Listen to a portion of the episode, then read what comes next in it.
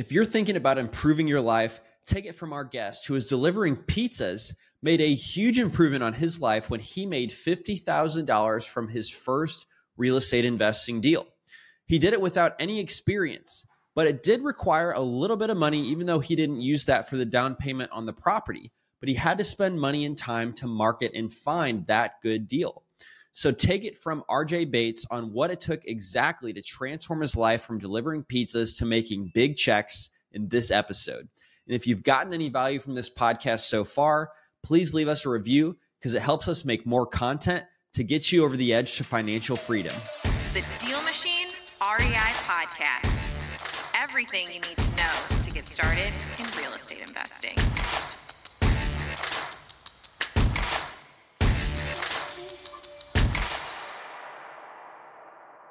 All right, so we've got RJ Bates with us, the Viking wizard himself, who's doing 60 wholesale deals a month, which is something I just can't wrap my mind around. And he's actually from Dallas, Texas, but he does deals all over the country. And I'm just curious, how the heck did you get started, RJ? It's unbelievable to think that you did 0 deals at one time and have now scaled to 60 per month. Yeah, it's kind of a crazy story. Me and Cassie, my partner, we were really good friends. We were both working meaningless jobs. She was a bartender. I had worked at Pizza Hut for 8 years, worked from delivery driver up to general manager. And I quit that job. And I became a cart boy at the age of 26 at just minimum wage job, literally spraying the golf carts off, just trying to figure out what we want to do with our lives. And I was dropping Cassie off at her job, and she said, we should start our own business. And I said, that's a great idea. And so instead of drinking, 10 shots of Jaeger that night, decided, hey, let's come up with a business that we're gonna do. And the first one was a failed idea, but from there it led to us eventually doing insurance supplements for roofing contractors. So when hailstorm hits a roof, insurance pays out $10,000. The roofer says, hey, you missed these 5 items. That equals $5,000. We were doing that for them and negotiating and arguing with the adjusters and then taking a piece of the pie on what we got them. That led to eventually me saying, hey, I'm an entrepreneur. My employees don't know how to talk to adjusters like a roofer. So at 5 o'clock, let's go out and sell some roofs. And we did that. That eventually led to someone saying, hey, do you do remodels? I said, of course. So that led to me finding out, hey, he was flipping a house. And I found out what a wholesaler was. And eventually I said, hey, I want to learn more about real estate investing. That led to me spending $65,000 on education to essentially just learn how to get deals off the MLS and sell them on Craigslist.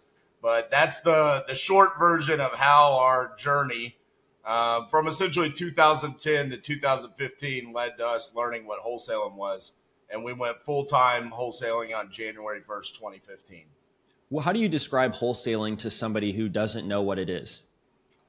The simplest way is that we're finding a good deal and we're just selling the contract to an end buyer who's going to be a flipper or landlord, someone that has an exit strategy, and we're essentially just the middleman. That's what I resonated with because I was a general contractor at the time, right? And I was a middleman. I had a customer and I had subcontractors and I was the middleman. And I said, hey, we could do the exact same thing here. We'll have a motivated seller, cash buyer. We're a middleman. That's a hell of a lot better than going to Home Depot to pick up a ton of sheetrock and paint and all the other stuff that we had to do when we were a general contractor. Gotcha. And so I'm sure as a pizza delivery person and a cart sprayer, you didn't have a ton of money, but did you make a lot of money with the roofing? And is that how you were able to get into real estate investing? Because I know one of your biggest pet peeves is that people say wholesaling takes zero money. Yeah. So no, we had no money. And that's why it's a pet peeve of mine, because I got told, hey, you don't need money. And unfortunately, it was both fortunate and unfortunate that I learned how to do deals off the MLS because that didn't require any money. Although it taught us a bunch of bad habits for several years because I didn't know how to do direct seller marketing.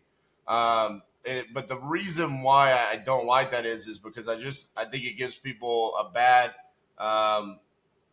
first idea that they could get into this without having a lot of operating capital. And even for something like Deal Machine or something that you could comp like PropStream or Privy or whatever it is you use, that costs money.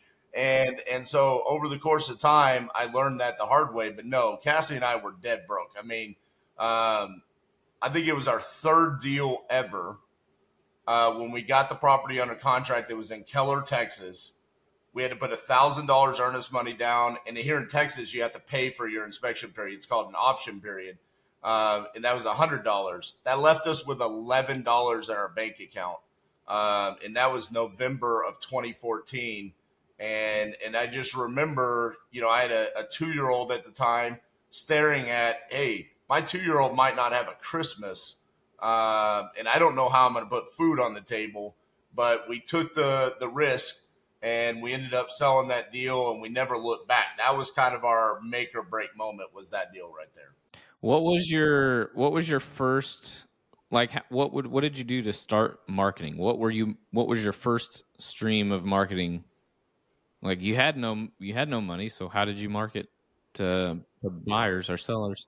Yeah, so after a couple of years of doing the MLS deals, Cassie and I started going to local RIAs and meetups, and I was like, I remember one in particular. It was a big one. It was a Propelio event. There was like probably 1,000 people, and we got in the car afterwards. I said, I think we're doing something wrong.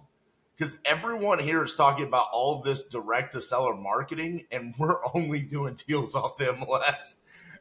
And so our first step was direct mail. So we went into the from free to the literally most expensive version of direct-to-seller marketing. And, yeah, I mean, we got our teeth kicked in with the less than 1% response rate and all of that. But it did help us learn how to talk to sellers, the angry ones, the ones that were super motivated. It kind of gave us a fast track there on how to do direct-to-seller marketing and also negotiating on the phone. What do you think was the biggest driver for you when you guys were working those pizza and golf cart jobs? Was it the fact that you didn't feel like you had purpose? Was it the fact that you didn't have money for your, you know, 1-2-year-old's Christmas, or was it just that you didn't like what you were doing? I think it's deep down. I always knew that it was just a means to an end.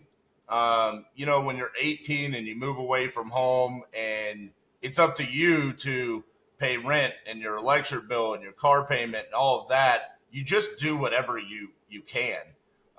Especially when you don't have someone that necessarily says, hey, you should look at real estate or you should look at this as an opportunity to better your life. I just went out and I got a job, and then the next thing I know, 8 years had passed. And for me, I always knew that I wanted to own multiple businesses. I knew that back in junior high, you know. And I think at some point in time, the moment at Pizza Hut when I had my own store and a guy from corporate came and he said, you're nothing but an overglorified shift manager. We should have never promoted you. Because I essentially had just taken over my restaurant and it was essentially a rehab project. That's what happens when a manager gets fired and you get promoted to take over. It's a flip. It's a rehab project. And he didn't know that. And I realized I'm not controlling my own destiny. I'm working for someone else and they really don't care about me. They don't even know my name or my story. And I realized, hey, I've got to do something better. So that's what drove me to wanting to do something like owning my own business. That would rub me the wrong way if somebody ahead of me told me I was just a glorified whatever. Yeah. Isn't that crazy how anybody in this country, I think it's just something that time has just kind of like glazed over, is the way that businesses operate and treat employees.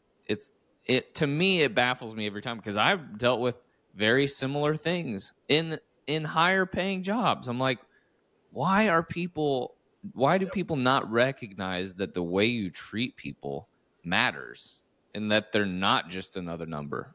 Like, and I'll be honest with you guys, I quit. I mean, I didn't even call them. They just never saw me again. That's how devastated I was, where I was like, you know what? If that's how you want to treat me, it's over.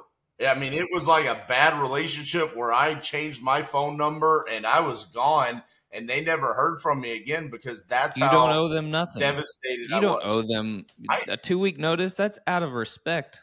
Not when you treat me like that. I dedicated 8 years of my life. There was at one point in time I worked 48 days straight for that company. Dang. I mean, I did everything that they asked me to do. And that's what they told me. And looking back at it, I'm a chip on the shoulder kind of guy. I was in sports. You know, if someone ever said something to me about you suck or this or that, it's like, okay, boom, got it. And I use it even in competitions now in real estate. And I'm sure we'll get into that later. But I inserted a chip on my shoulder and said, all right, if you don't think I could be a manager for a Pizza Hut, one single restaurant, let me go show you what I can do.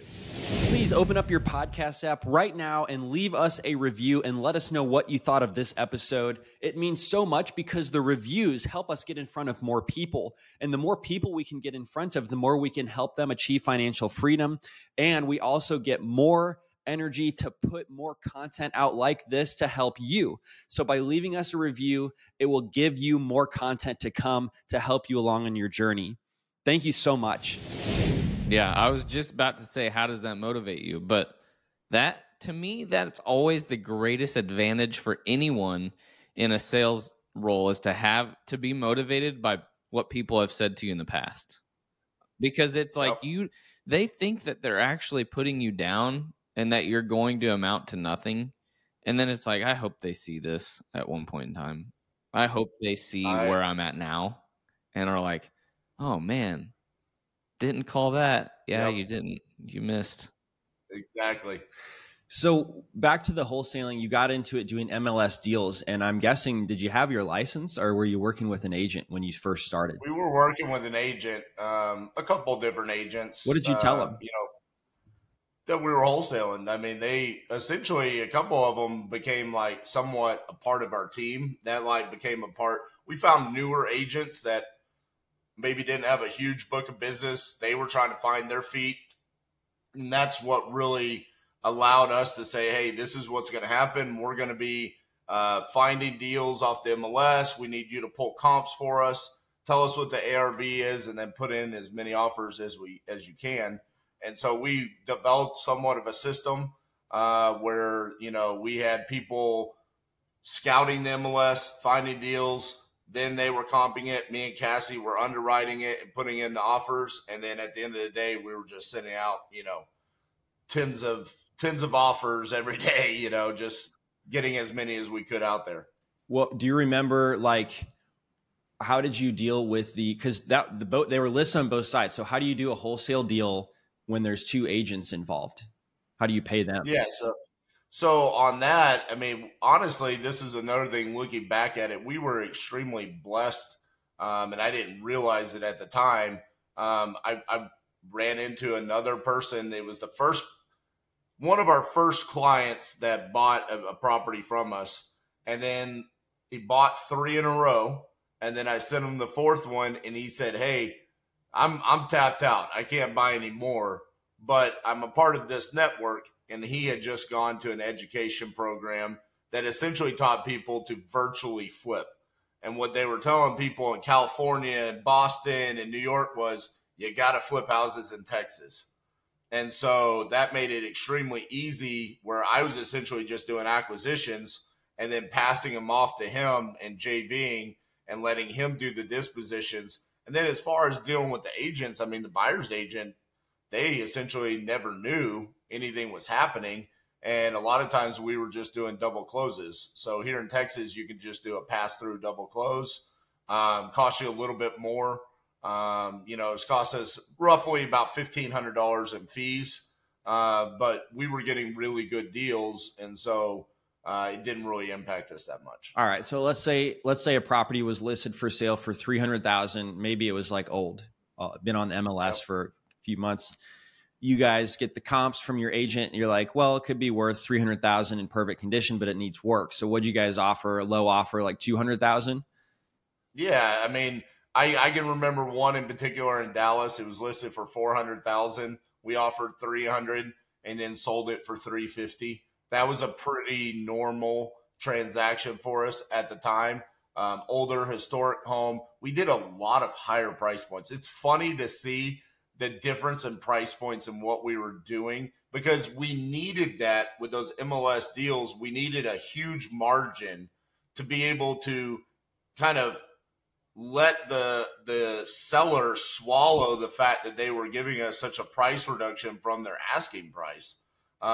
You know, it's really hard to go get a $70,000 house and get enough of a price drop from their asking price to also build in your margin. So we were doing a lot of $400,000 to $700,000 houses. That was, and that's common in places like Austin and Dallas, Phoenix, Portland. Those were a lot of the places that we kind of cut our teeth in. And that's how we were able to do it, just because of the higher price points. So on that deal in particular, your both agents would make 3%, right? Which would be about $12,000 each. And then so you then made about $22,000. No. They were still getting their 12. That came from the seller. We were just making 50. Oh, wow. So, it was just like normal, so that came, the 12 each came from the seller, and then you made the 50. Amazing. That's great. Yep. So is when you make it a low offer like that, are you building rapport with that owner, or is it just old school haggling? Because it's actually listed and it's working through multiple agents. Yeah, man, this was 2015, 2016. So this is old school. We were just slinging the offers out there saying, take it or leave it. You know, I mean, the agent that was, you know, in that case going to make 12.5. I mean, it was her responsibility to kind of explain that we could be a solution and kind of earn her commission. At that point in time, she did a really good job of it. The one that we used here in DFW did a great job for us, got us many, many deals. Then we had different agents. You know, we had an agent for Phoenix. We had an agent for Portland. We had an agent for Maryland. So we had different agents across the United States that we were using. Gotcha. Do you still make offers like this today? No. Why not? Because I now understand the power of direct-to-seller marketing and getting on the phone and truly understanding the seller's scenario. If anyone's ever watched me talk to a seller, I truly do just offer a solution, regardless of if it's me or if it's somebody else. I think I'm one of the few people out there that probably tells the majority of people, like, hey, I think you should hire a realtor. I'm not the best solution for you. Instead of just slinging that lowball offer. I don't make lowball offers. I'll make a realistic offer if I need to, but I think the power of being able to have that intimate connection, understanding their story, I can't really do that on the MLS. And then also with being a wholesaler, our job for our cash buyers is to provide equity and or cash flow to our cash buyers. And the best way that I could do that is by going out and finding motivated sellers that feel like they don't have any other options out there. And I think that's why our volume has increased so much with deals. Yes. And they don't have a lot of options because it's not good enough to put on the MLS. So they don't have a lot of time to wait, right? Yep. That's exactly it. And then also the scenario of, if it's something like, for example, I've got a deal under contract right now, seller finance in North Dakota. I might keep that. I might wholesale it. That's not a deal that I would have ever gotten or been able to negotiate the seller finance. It would have been extremely difficult for me to get that off of the MLS. The sub-2 deals, the same way. And I know that there's a lot of education programs out there. Pace is a good friend of mine. And I know he talks about agent outreach and how you can kind of negotiate the creative finance through realtors. But I think it's better for me, at least. I understand it better with hearing the seller's story and then offering our solution, whether it's creative, cash, or whatever it is. The power of that is just unmatched. Gotcha. And so for those that don't know, like seller financing and sub 2 are strategies that you can use when somebody's in a tough situation, but they don't have enough equity. Maybe they owe more on the house than what it's worth, right? So you couldn't do a wholesale deal. There's no room there. And we don't necessarily need to get into it because I think when somebody's just starting, focusing on one strategy is going to be your best option. Absolutely. You see that little hedgehog right there? That's a gift. That's a gift from Eric Brewer. The first thing we teach at our education program is come up with your hedgehog concept. It comes from Jim Collins' book, Good to Great. And what it essentially means is come up with one thing that you are going to become great at.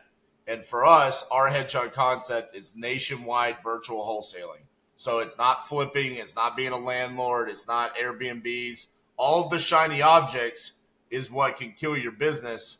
And that was our biggest mistake that we've made. So I think you're going to ask me about that in a second. But that's why I have that hedgehog right there, is because Eric gave it to me, because I preach it all the time. Focus on one thing and become great at that. All right. So nationwide virtual wholesaling is your hedgehog concept. What was your biggest mistake? What did you get distracted by?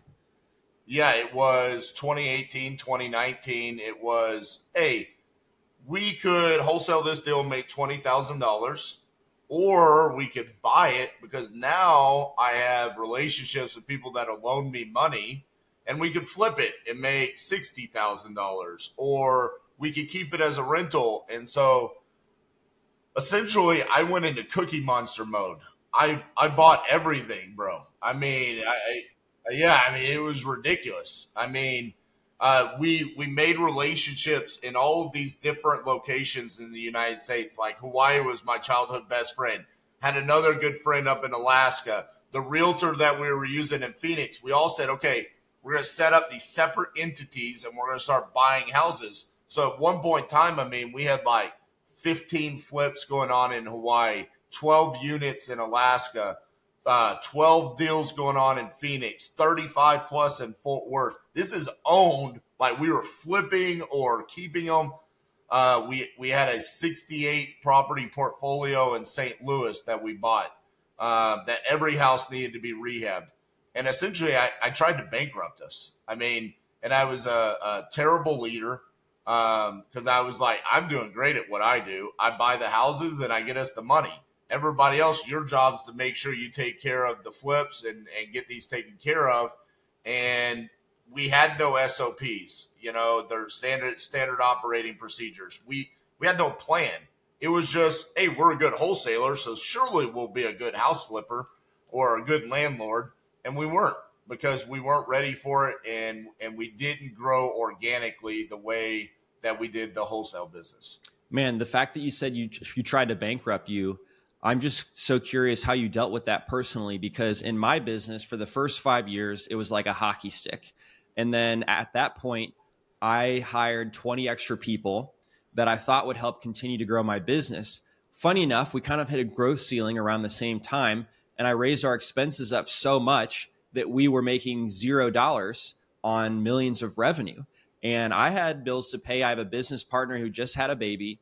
And I went through a really tough time for 9 months because my self-worth was the business. And I didn't even realize it until this thing happened where I made a mistake.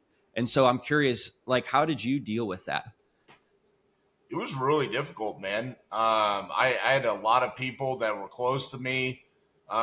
They told me I needed to stop doing the podcast. I should never post on social media. You know, you're always bragging and it's a lie. We're out here losing our ass, and you're talking about, well, this one deal that we made money, but then, you know, we lost twice that much on another 2 deals.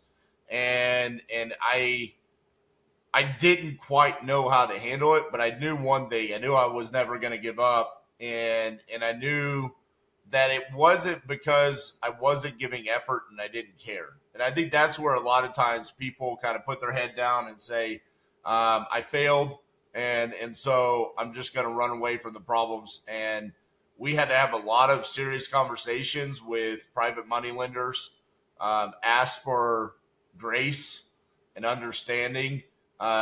We had to be put on payment plans with some of them to get them paid back and just get back to what got us here. And that was the initial 50 deals, 50 states, 50-day challenge in 2020 was me saying wholesaling is what we succeeded at. Let's get back to that. And that is the first step that we took to changing the tide. Because 2018, 2019, I did everything I could to kill us. And then in 2020, I gave everything I could to save us. Man, I can't imagine. And the good thing about wholesaling, though, is it does cost money, but it is less risk than buying all these assets all over the place. Now, your hedgehog concept, I know that we're bringing this episode to an end. The hedgehog concept of virtually wholesaling everywhere is really interesting to me because you could just do it in Dallas. And then now you're also doing a 50-day challenge, 50-deal challenge in Vermont, right? Well, it's 50 deals in 50 states in 50 days. So every day I'm in a different state. But essentially, so that initially in 2020 was the first time I did it. Every day I tried to get a deal in each state. This time I did it a little bit different. I just changed it to where I said, hey, we are doing marketing in all 50 states, cold calling, PPC, YouTube ads. And so I'm just trying to get a deal in every state. So far, through 44 days, we're at 104 signed contracts, and I think we've done 36 different states. The reason why we do virtual instead of just local is because there is nothing that keeps me from being able to do a deal in St. Joseph's, Missouri, as long as I understand how to comp and I understand how to find buyers. Those are the two things. If I can underwrite a deal, if I can look at it and say, hey, Ryan will buy this deal, then why shouldn't I be doing that? Because I know some people want to dig deep. And listen, there are a lot of heavy hitters here in DFW. So I'm going to be going up against people that have no problem spending enough money where their average cost per deal is $5,000, $6,000 here in Dallas-Fort Worth. Whereas right now, I found ways to market where, you know, average cost per lead right now is like $100. And then I'm getting a deal 1 out of every 7 leads. So my average cost per contract is like $700. And then every now and then I can cut into that. That's the reason why I do it, because I just had to train myself to get the skill set to be able to comp everywhere and find buyers. And when I was able to do that, it was just lights out. It's inspiring because it can tell somebody listening that they can do a deal where they live, no matter where they live, because you're doing deals all over the place and they're not even where you live. And so with that, I would recommend anybody check out your challenge that's going on right now. It's on your YouTube channel. Just look up RJ Bates YouTube, and it's actually RJ Bates III. And you can find RJ's challenge there. And would you like them to follow your Instagram too, or where else? I've seen a lot of TikToks that go viral. Yeah, TikTok, Instagram, YouTube, Facebook. I post all the same stuff there. I will say YouTube, if you're good with longer content and you really want to see what this business takes from an acquisition standpoint, you literally see me for 8 hours right here dial away. I mean, yesterday was brutal. I mean, there was a couple of hours where it's like no one answered. It was voicemail hell. But if you want to do this business, you need to understand that this is what it takes. It's not just the glory of, hey, I've got 100 contracts. It's the people yelling at me. Some guy called me a dumb yo-yo yesterday. I don't even know what that means. It almost sounds like a compliment. almost. Hey, you're resilient. You just bounce back. But yeah, if you're good with longer content and you really want to see what it takes, that's why I put it out there where you can sit there beside me. I know there are many people that are doing their acquisitions on their computer for 8 hours a day while I'm on one of their monitors doing my acquisitions, and it's really cool to see that. That is so cool. And you're going to get on the phones right now, so we're going to sign off. Thank you, RJ. We really appreciate it, and good luck on the phones today. Thank you, guys. You're welcome. Thank you. Thanks for listening to the Deal Machine Real Estate Investing Podcast. Please leave us a review and follow along wherever you're listening to your podcast.